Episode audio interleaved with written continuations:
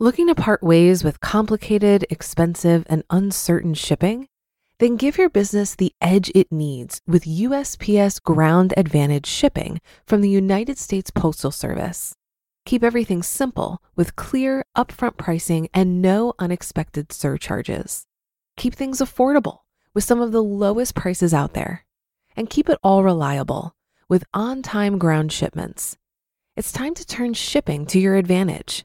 Learn how at usps.com/advantage.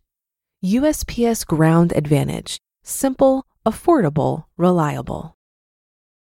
When you need mealtime inspiration, it's worth shopping Kroger, where you'll find over 30,000 mouthwatering choices that excite your inner foodie. And no matter what tasty choice you make, you'll enjoy our everyday low prices, plus extra ways to save, like digital coupons worth over $600 each week. You can also save up to $1 off per gallon at the pump with fuel points. More savings and more inspiring flavors make shopping Kroger worth it every time. Kroger, fresh for everyone. Fuel restrictions apply.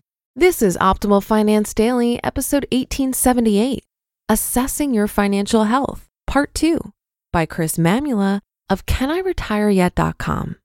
And I'm your host and personal finance enthusiast, Diania Merriam. Today's post is actually a continuation from yesterday. So if you're new here, it'd be best to listen to yesterday's episode first.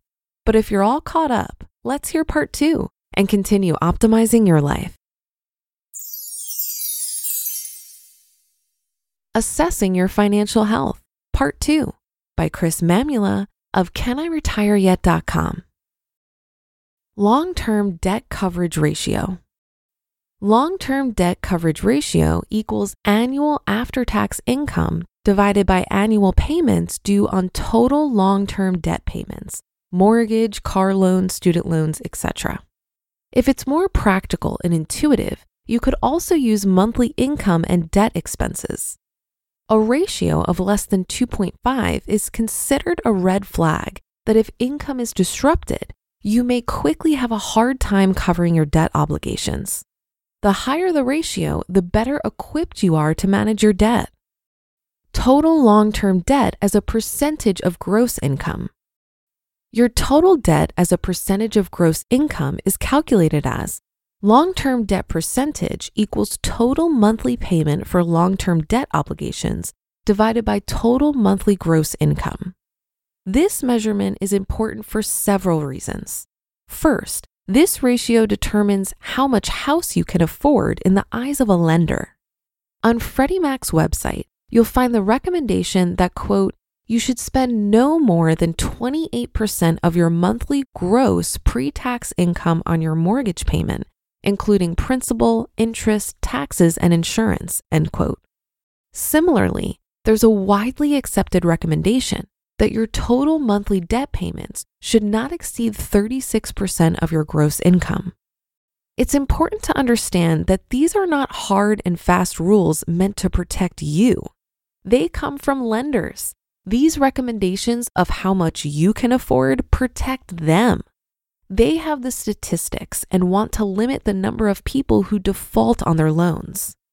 If you're looking to build wealth quickly, limit your biggest expenses, which are typically housing and transportation funded by debt. So you want these percentages to be as low as possible while providing a satisfactory lifestyle. There's a second implication of understanding these rules related to debt percentage. If you're approaching retirement and are considering purchasing a home or opening a home equity line of credit, it will likely be easier to get credit prior to retirement when you have more income. Finally, understand that there are advantages to using debt, particularly when rates are extremely low. You may want to take more debt than these income focused rules would suggest is prudent if you have the assets to pay the debt when necessary. Measuring savings rate. Savings rate equals annual savings divided by annual gross income. If it's more intuitive, you could use both monthly savings and income. The commonly accepted recommendation is to have at least a 10% savings rate. I recently wrote about why understanding the concept of savings rate is so important, the psychological benefits of having a high savings rate, and specific tactics that enable achieving a high savings rate. I regularly share that in our household, we had a 50% savings rate. Conceptually, this is an extremely important concept to understand. Here's our dirty little secret I've never actually calculated our savings rate. I've read and listened to fire bloggers who get very focused on optimizing their savings rate, seemingly at the expense of joy at times. Early on, we didn't understand tax planning, so we roughly saved 50% of our after tax income, which is actually less than a 50% savings rate when factoring in taxes we paid.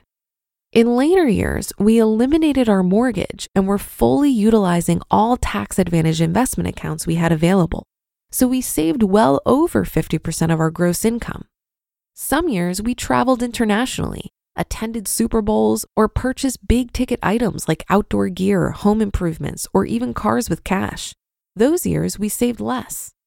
Other years we went backpacking locally and didn't make any big purchases. Those years we saved more. Bottom line, we kept structural expenses low and saved a lot more than 10%.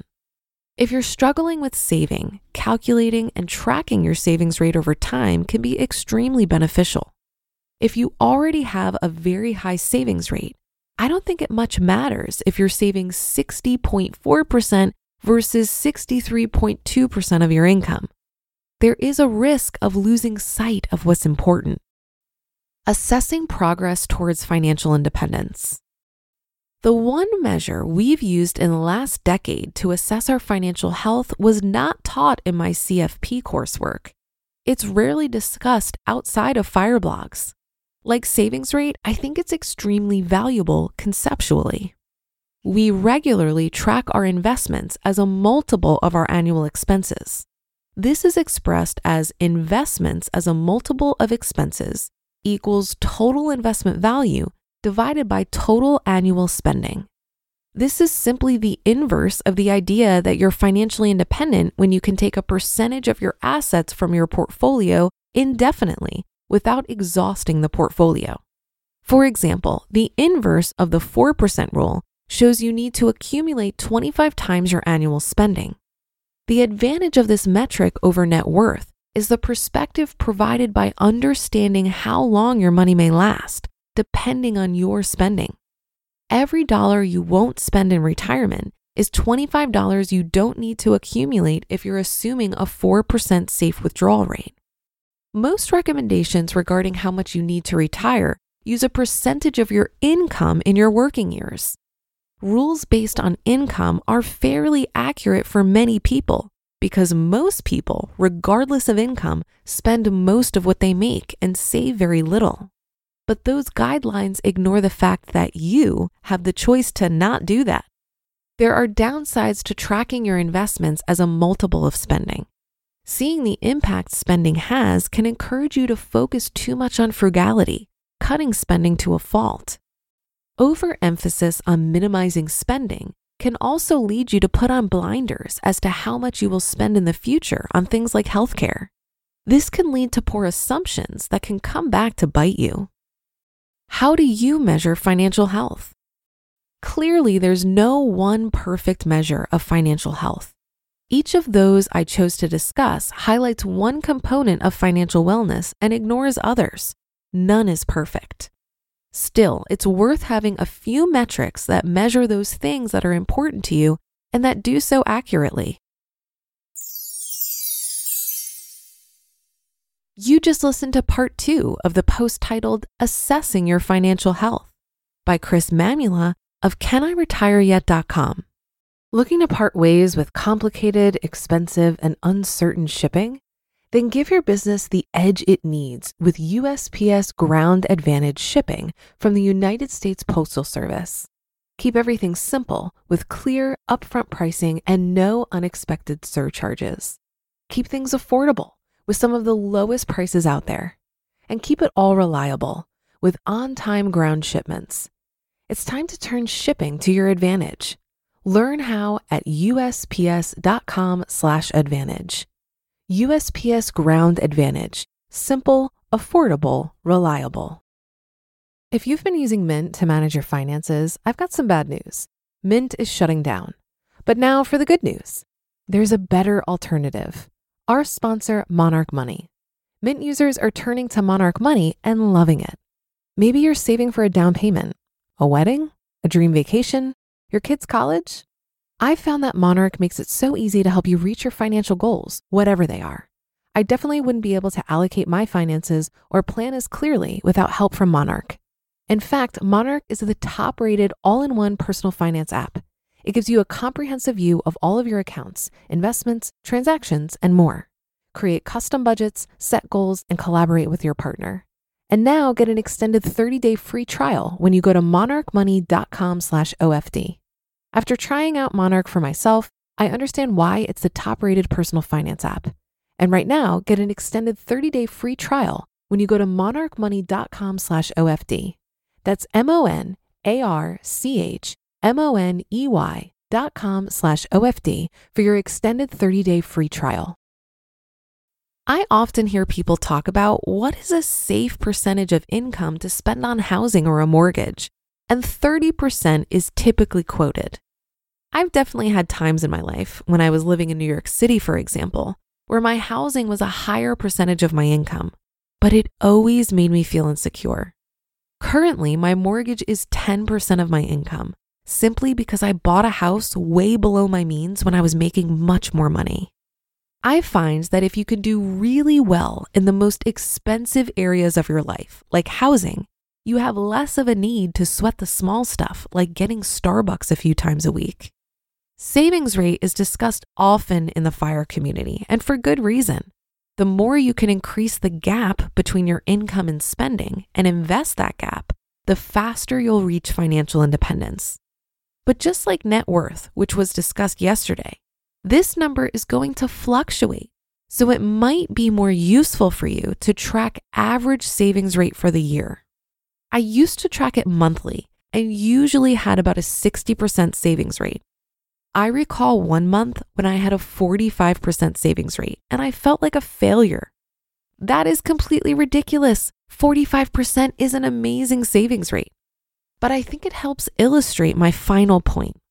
These various ways of assessing our financial health are meant to be useful, not provide a way for us to feel bad about ourselves. And that's another episode and weekend of Optimal Finance Daily in the books. I'll be back with more posts for you on Monday.